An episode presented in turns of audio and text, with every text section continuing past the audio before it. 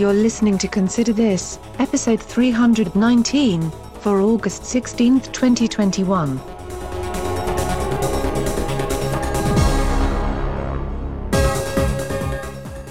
Good morning, good afternoon, good evening, whenever, wherever, and whoever you are.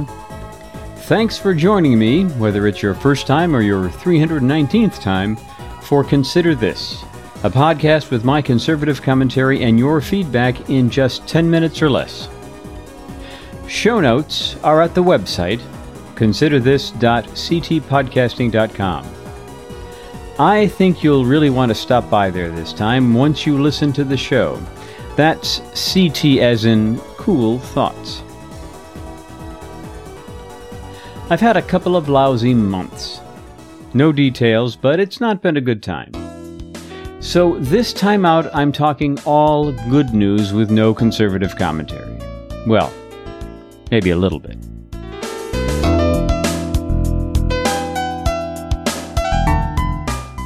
The rideshare company Uber has been the target of some politicians' ire because of the way they run their business. Think about it. People voluntarily offer their time and vehicle in exchange for cash from a company that connects drivers with people who need a ride. That's what the free market is all about. But there's a little something more to this company than merely disrupting the corrupt taxi service system. A study by two economists at the University of California, Berkeley, examined the impact that Uber specifically has had on alcohol related traffic deaths and total traffic deaths in the U.S. The study asks the question by providing people with a safe, convenient, and relatively inexpensive alternative means of transportation, would Uber reduce drunk driving and traffic deaths? The good news is, yep, Uber reduced drunk driving accidents by 6.1% and total road fatalities by 4%. How much is that in absolute terms? Well, for drunk driving, it comes to 214 lives. And for all traffic deaths, it comes to 494 lives. In absolute numbers, these may sound small, but consider that the major competitor Lyft was not included in this study, and so those numbers could be double that. And consider these were just for the year 2019. That's good news. And because Uber can typically beat the rate for taxis, its disruption of the market translates into more lives saved than with just taxis because it is an option.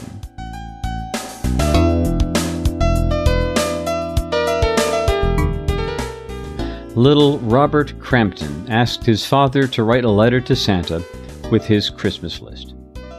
Now, this was just two days before Christmas, so he made sure to have his dad write urgent at the top of the page, along with a return address, so he knew where to deliver the items, which were mostly cowboy related.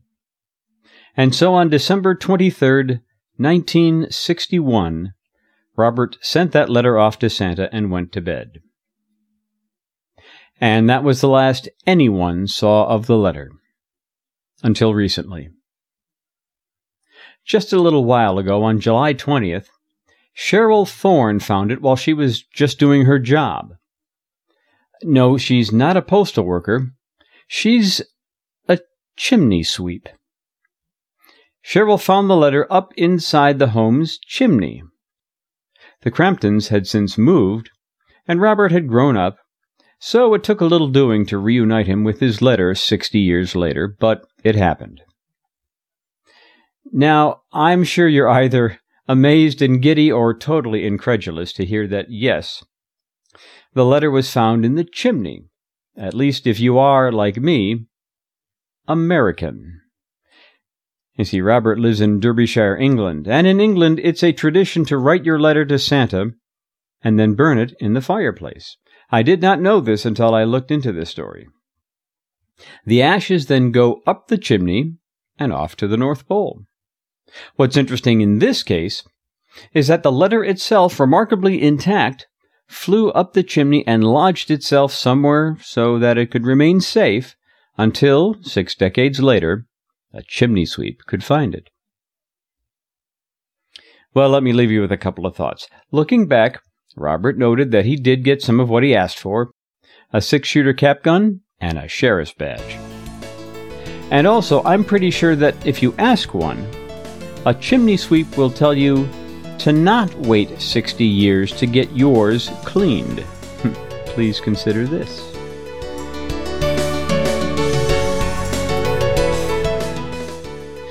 Some guy at the Life Bible Church in Harrisburg, Oregon, was cleaning out some old videotapes. He'd watch a few minutes of each and then decide to keep it or chuck it. At one point, he recognized a friend on one of the tapes, and he sent him a message Look what I found. Let's uh, rewind a bit, so to speak. When Drew and Kayla Gottfried got married in 2007, they got the whole thing videoed, like pretty much everyone else does. After their honeymoon, they sent the tape out to get digitized, but was told the tape was blank. Well, I'm sure that was heartbreaking and a huge disappointment, but the Gottfrieds got on with their lives. Fast forward 14 years, and the actual wedding video was sitting in a box at the church. Drew finally got the tape, but he had an idea. He didn't tell Kayla about it just yet. Their 14th anniversary was approaching, so he decided to wait until then to show it to her. In a local movie theater that he had rented out just for them. If you would like to have been a fly on the wall for that event, you can be. Drew recorded it. Link is in the show notes. You'll love it uh, 6.1 million other people already have. And yes, Drew and Kayla Gottfried now have multiple digitized copies of their wedding video.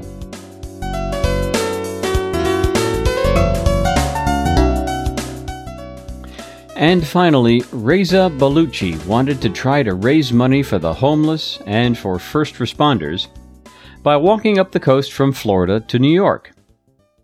The problem was he never made it out of Florida before being spotted on the shore. Now, normally that's not too big a deal depending on who owns that particular bit of shore, but Reza was rather conspicuous. See, he was in a large floating cylinder with paddles on the outside, and he was on the inside, walking on water, up the coast. Sadly, this particular Florida man didn't make it. So, there you have it. A little politics and a lot of fun. I hope you enjoyed this break from the usual topics. I know I enjoyed writing them. Stop by the website considerthis.ctpodcasting.com for links to the stories themselves, especially if you want to see what that video looks like or what that floating cylinder looks like. It's actually pretty clever. Thanks for listening, and I think the moral of this episode is this no matter how bad it gets, keep looking for the fun, the funny, and the lighthearted wherever you can find it. And if you can't find it, make it. There's more than just that to getting through the hard times, but that's a good start. Whenever you find yourself there, please consider this.